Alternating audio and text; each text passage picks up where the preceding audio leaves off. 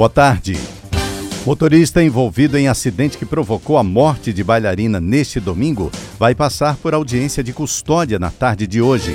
Prefeitura realiza cadastro de comerciantes informais que pretendem vender artigos juninos no canteiro central da Avenida Antônio Basílio.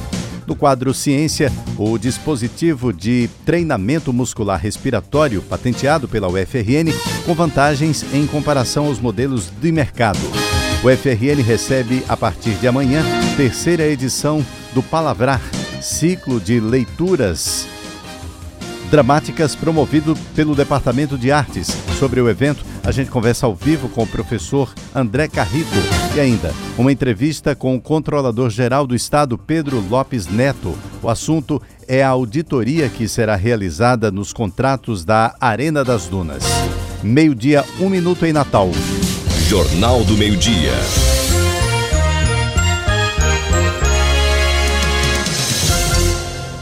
O motorista responsável pelo acidente que matou a bailarina Gislane Cruz do Nascimento na manhã de ontem, no prolongamento da Avenida Prudente de Moraes, passará por audiência de custódia hoje às duas horas da tarde. A bailarina era passageira de uma motorista de aplicativo de viagens e seguia no sentido Candelária, quando o veículo foi atingido por outro carro que vinha na contramão. O condutor do automóvel, de 63 anos, e o motorista do aplicativo tiveram ferimentos leves. Após atendimento médico, o motorista que invadiu a faixa contrária foi preso por apresentar sinais de embriaguez.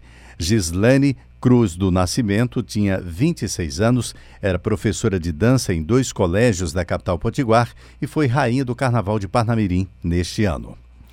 A Controladoria Geral do Estado vai realizar uma auditoria para apurar um suposto superfaturamento nos contratos da Arena das Dunas. Sobre o assunto, a repórter Camila Tuênia conversou com o Controlador-Geral do Rio Grande do Norte, Pedro Lopes Neto. Acompanhe a entrevista. A auditoria da Control vai investigar se o governo pagou e continua pagando mais do que se deve nos contratos da Arena das Dunas. O estádio foi construído para os Jogos da Copa do Mundo de 2014, custando 400 milhões de reais. E de acordo com um relatório do Tribunal de Contas do Estado, só no pagamento das obras o superfaturamento foi de 77 milhões. A auditoria também vai investigar o contrato de concessão, em que também pode haver sobrepreço. Para saber os detalhes, eu converso agora com o Controlador-Geral do Estado, Pedro Lopes Neto. Boa tarde, Pedro. É, boa tarde, boa tarde, ouvintes da Universidade. Pedro, a partir de que indícios a Control resolveu realizar essa auditoria na Arena das Dunas? Bom, na verdade, é, essa ação ela teve iniciativa do deputado Sandro Pimentel, certo? Ele exercendo o seu mandato e legitimamente também um controle social, ele pediu ao governo, à governadora Fátima Bezerra, que a gente revesse as parcelas que estão sendo pagas. A partir deste diálogo, com o total apoio da governadora, a controladoria foi acionada para poder fazer este trabalho. E como deve ser realizada essa auditoria? Que detalhes devem ser observados pela controladoria? Bom, é, desde 2016, esse contrato ele é fiscalizado pela Secretaria de Administração, tá? Então, assim, como é que funciona? É, a empresa que administra a Arena das Dunas, ela fatura, faz um faturamento, e caminha esse faturamento para a Secretaria de Administração. Lá nós temos o que a gente chama de fiscal de contrato. E temos também um, um, um terceiro, que é uma empresa que, que, vamos dizer assim, funciona como um mediador entre as partes. É, a partir desse relatório, inclusive dessa empresa, é que é, são feitos os pagamentos. Hoje eles giram em torno de 10 milhões de reais. Tá? Esse pagamento é uma parcela fixa, correspondente a 85%, e uma parcela variável, é, de, no caso de 15%. O nosso foco inicial nesse projeto, desse trabalho de auditoria, é exatamente verificar é, em relação a essa parcela variável, até porque o contrato é, durante o prazo de concessão da parceria público e privada, é, a, o governo do estado ele é sócio dos resultados da Arena das Dunas. Então, quando há lucro, esse lucro tem que ser dividido entre as partes. Então, vamos verificar se essas parcelas e se estes lucros é, e se a contabilidade da Arena da, da, das Dunas está adequada e, no final, observar se tá uma, há uma regularidade nesses pagamentos mensais. Quanto tempo deve durar esse processo? Como deve ser a apuração das informações? Bom, a, instituímos uma portaria é, de grupo de trabalho na, agora na, no sábado, tá? E o nosso prazo de conclusão inicial é de 90 dias.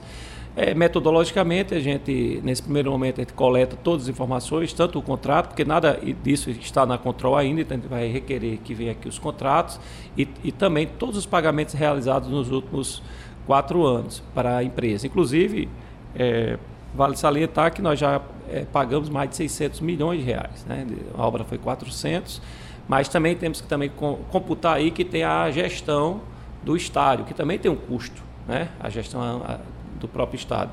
Então, é, o trabalho inicial ele vai ser focado no pagamento das parcelas, mas que ele pode, também pode ser ampliado a partir da, da análise mais acurada. Como esse contrato não passou pela Control, então a gente vai se debruçar agora sobre o contrato e a partir dessa, desse estudo a gente vai ver os potenciais de fiscalização. Mas no momento, o primeiro foco é exatamente nessa parcela mensal.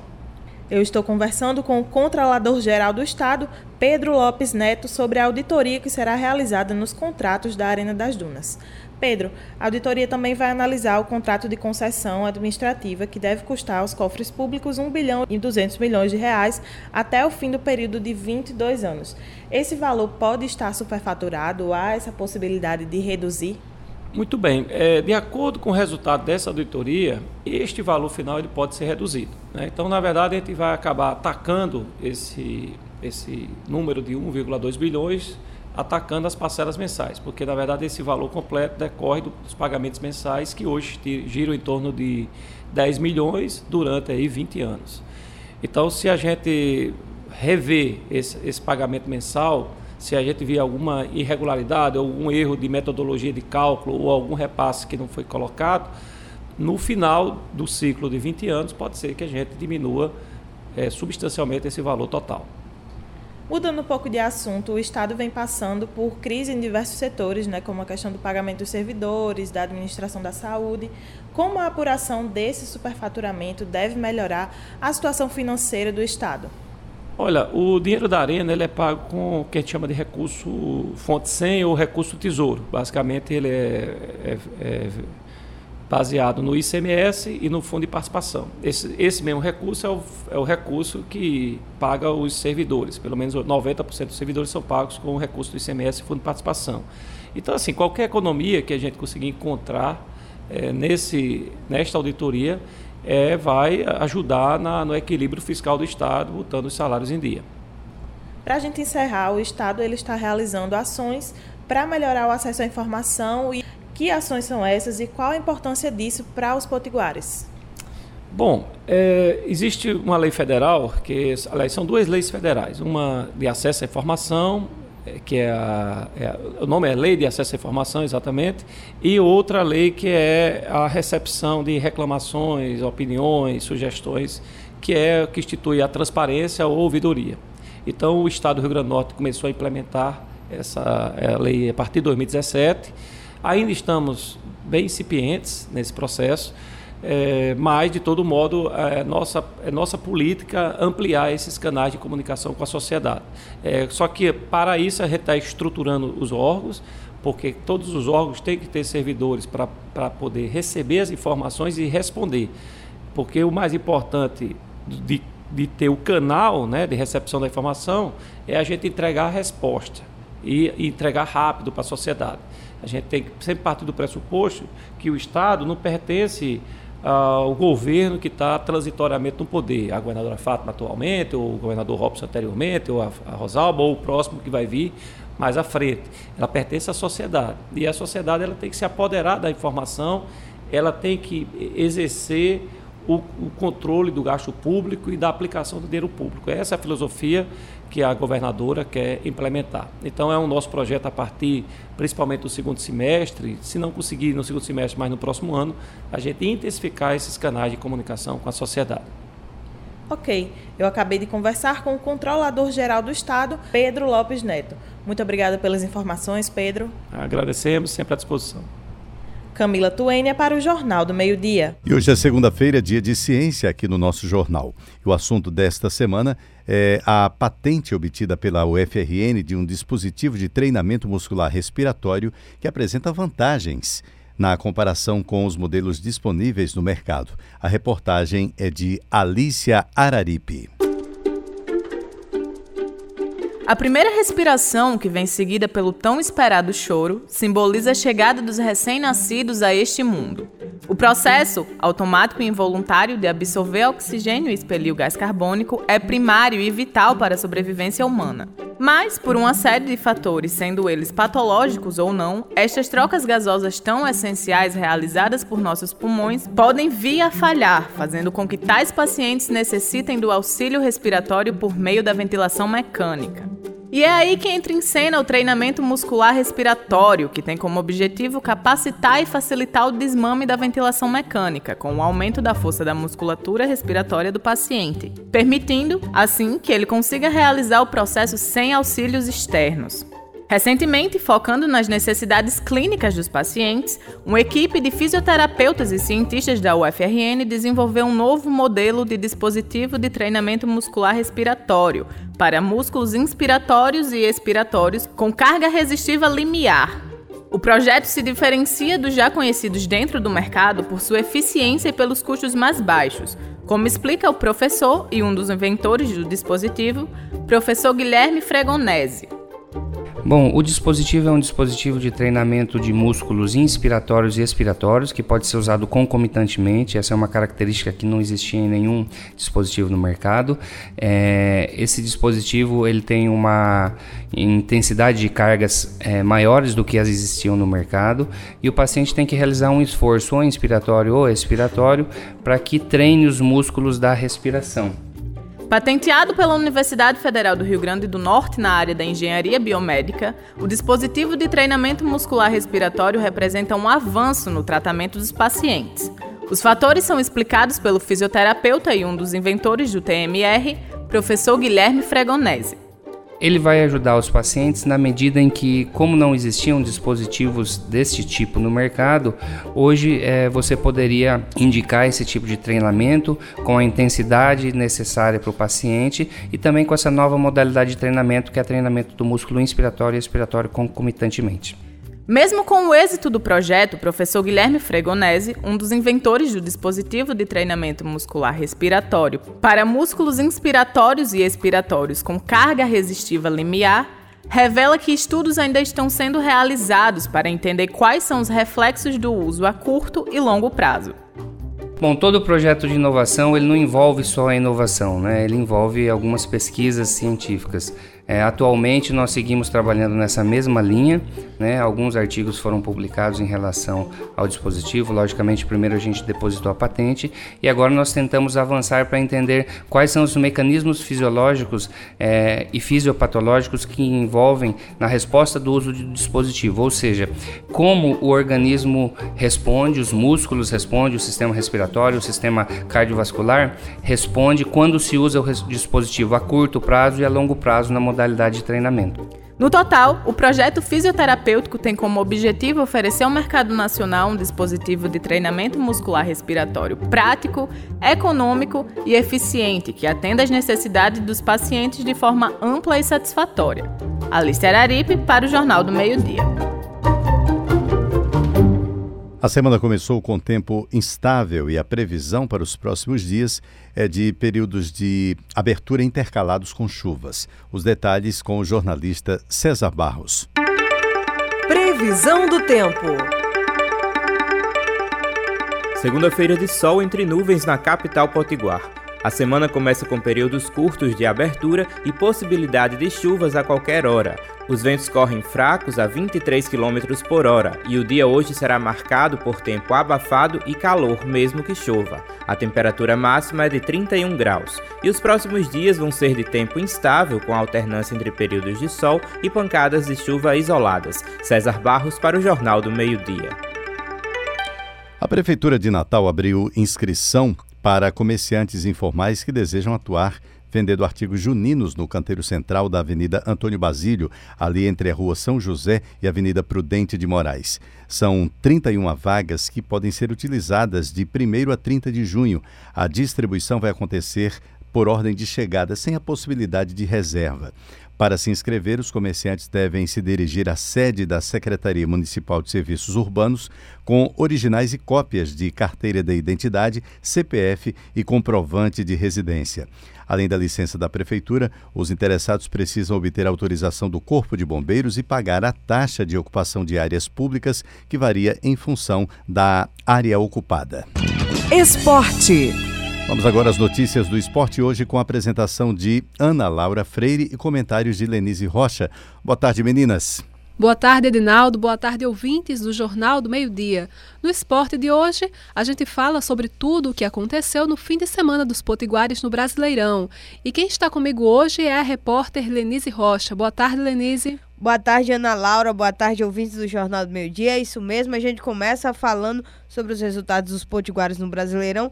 Primeiro com o América que jogou em casa pela Série D contra o Bahia de Feira e ficou no empate em 0 a 0.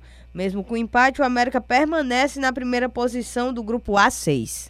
Quem se deu mal mesmo foi o Santa Cruz, que jogou contra o River do Piauí e perdeu por 5 a 2. Dois gols de Bismarck, dois gols de Rony e um de Cris Maranhense para o River e Douglas para o Santa Cruz. O segundo do time potiguar foi contra do jogador Audálio. Com o resultado, o Santa Cruz fica em segundo do grupo. No domingo foi a vez do ABC que foi surpreendido e perdeu para o Botafogo da Paraíba dentro de casa. Mas antes da partida também teve susto. Antes de começar o jogo, parte do teto do estádio Frasqueirão se soltou por causa do vento. O corpo de bombeiros foi acionado e os torcedores do módulo 1 foram reordenados para o módulo 3 do estádio e o melhor de tudo, ninguém se machucou. Voltando ao jogo, o ABC teve chances no primeiro tempo, mas só abriu o placar no segundo com gol de Hélio Paraíba. No entanto, o Botafogo não recuou por causa do placar. Empatou com o Dico e virou aos 48 do segundo tempo com Kelvin. A estreia do técnico Sérgio Soares não foi muito boa. Hoje ainda tem Potiguar em campo. O Globo joga contra o Ferroviário, também pela Série C. A partida é fora de casa, no estádio Castelão, lá em Fortaleza. O jogo está previsto para começar às 8 da noite. A gente termina o esporte com uma notícia triste para os campos. O ex-técnico do América, Roneivaldo da Mata Soares, mais conhecido como Ney da Mata, faleceu aos 52 anos. Ney passou pelo futebol potiguar em 2018, quando dirigiu o América na Série D do Brasileirão e disputou a pré-copa do Nordeste. Ney da Mata treinou clubes de Minas Gerais, mas ficou conhecido mesmo depois de conquistar a Série C do Brasileirão com Boa Vista. Esse foi o nosso esporte de hoje. Amanhã a gente volta com o resultado do jogo do Globo e mais informações sobre os outros times potiguares. Obrigada, Lenise. Obrigada, Ana Laura. É com você, Edinaldo, Ana Laura Freire para o Jornal do Meio Dia. Começa amanhã e segue até sexta-feira a terceira edição do evento Palavrar, ciclo de leituras dramáticas, promovido pelo Departamento de Artes da Universidade Federal do Rio Grande do Norte. A ideia é promover a aproximação entre o público em geral e a classe teatral da cidade por meio da leitura de textos. Para saber mais sobre o evento, eu converso agora aqui no estúdio com o professor do De Arte e coordenador do evento, André Carrico. Boa tarde, professor. Seja bem-vindo aqui ao Jornal do Meio Dia. Boa tarde, ouvintes. Boa tarde, Edinaldo. Professor, qual é o principal objetivo do ciclo de leituras Palavrar? É, o Palavrar visa aproximar o público de uh, um público mais amplo do texto teatral, né, especialmente através de leituras dramáticas de peças e esse ano, na terceira edição, nós estamos trazendo a temática da liberdade. E qual a, a, a, a diferença desta edição para as edições anteriores, já que essa é a terceira? Tá bem. É, nós não colocávamos antes um tema para os diretores e os grupos de teatro, né? Esse ano, uh, por conta da ameaça de várias manifestações que uh, ameaçaram, de certa forma, a liberdade nos seus mais diferentes aspectos, nós tivemos essa ideia de propor uh, textos, uh, ou melhor, de pedir para que os grupos escolhessem textos, a escolha foi deles, nós não indicamos o texto, mas que eh, discutissem de alguma maneira o tema da liberdade. Queria que o senhor falasse um pouquinho sobre a programação do evento. Tá legal. Olha, amanhã nós estamos começando com uma texto do Caio Padilha, que também é dramaturgo, né, além de excelente músico, ator, do grupo Estação. Né, o grupo Estação comemora é, 10 anos esse ano. Todos os anos nós abrimos com um grupo convidado, grupos dos mais significativos aqui do, do estado. Né? Nós já tivemos o Clowns de Shakespeare, o Carmim, e esse ano o Grupo Estação, que é o grupo do qual o Caio faz parte. E ele escreveu o texto também. O texto se chama Fabião da Mão de Pau e que trata de um músico que também era rabequeiro, como o Caio, um músico aqui do, do RN, que se chamou Fabião das Queimadas, né? Então é um texto que fala de comédia popular, de, de cultura popular, né? Na verdade, comédia não, cultura popular, e de música, muita música, né? Não poderia ser diferente. Isso é no dia 21, amanhã. No dia 22 nós temos Os Filhos de Jânio, que é um texto de Milor Fernandes, com um grupo interno do, do, do DEARTE, que é o grupo LATEP, dirigido pelo professor Adriano Moraes. Na quinta-feira nós temos um clássico, todo ano também Palavra traz sempre um clássico, né? O texto H e Vota, do Chekhov, que fala de liberdade de criação, de liberdade de escolha, liberdade de decisão, dirigido pelo George Holanda. E na sexta-feira, dia 24, nós temos o Alto dos 90% de Vianinha, de, que é com um grupo também uh, do The Art, grupo Arquétipos, dirigido pelo professor Robson Haderstpeck. E quais foram os critérios para selecionar os textos que serão apresentados? Uh, nós convidamos os grupos, né? E os professores e grupos, uh, os textos eles é que indicaram, assim, não houve nenhuma. Nós só colocamos o tema que discutisse de alguma maneira a liberdade. Estamos conversando com o professor do Departamento de Artes da UFRN e coordenador da terceira edição do ciclo de leituras Palavrar, André Carrico. Professor, como é que vocês que compõem a classe artística veem a importância de um evento dessa natureza para a comunidade local?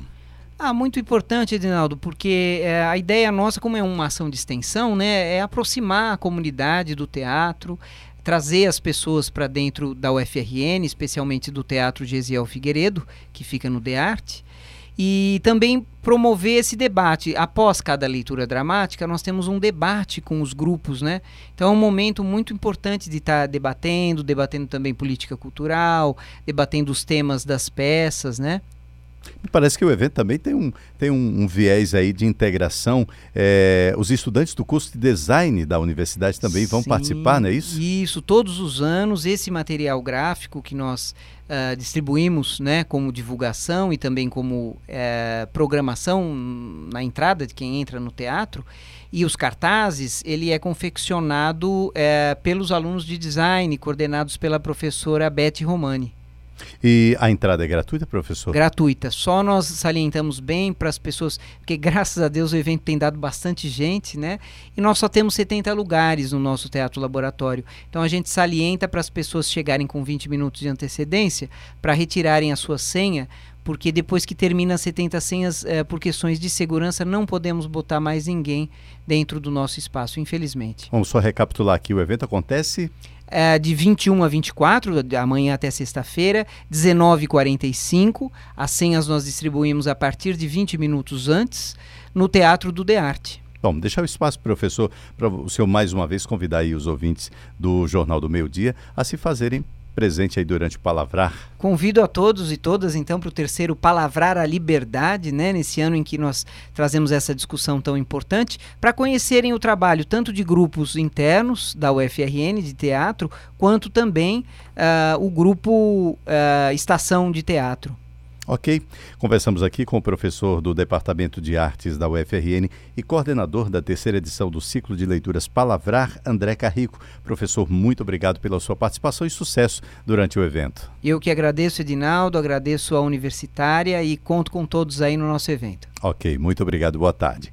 Agora, em Natal, são meio-dia, 29 minutos, nós ficamos por aqui. O Jornal do Meio-Dia é uma produção de jornalistas da Universitária e estudantes de, do curso de jornalismo da UFRN. Locução e operação de áudio, Edinaldo Martins. Edição de áudio, William de Souza. Produção, César Barros.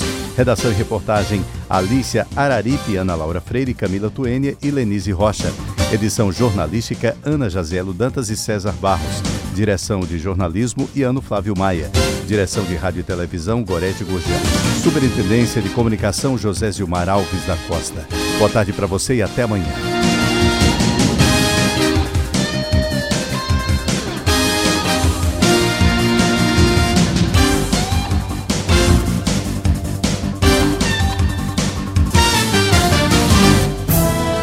Jornal do Meio-Dia.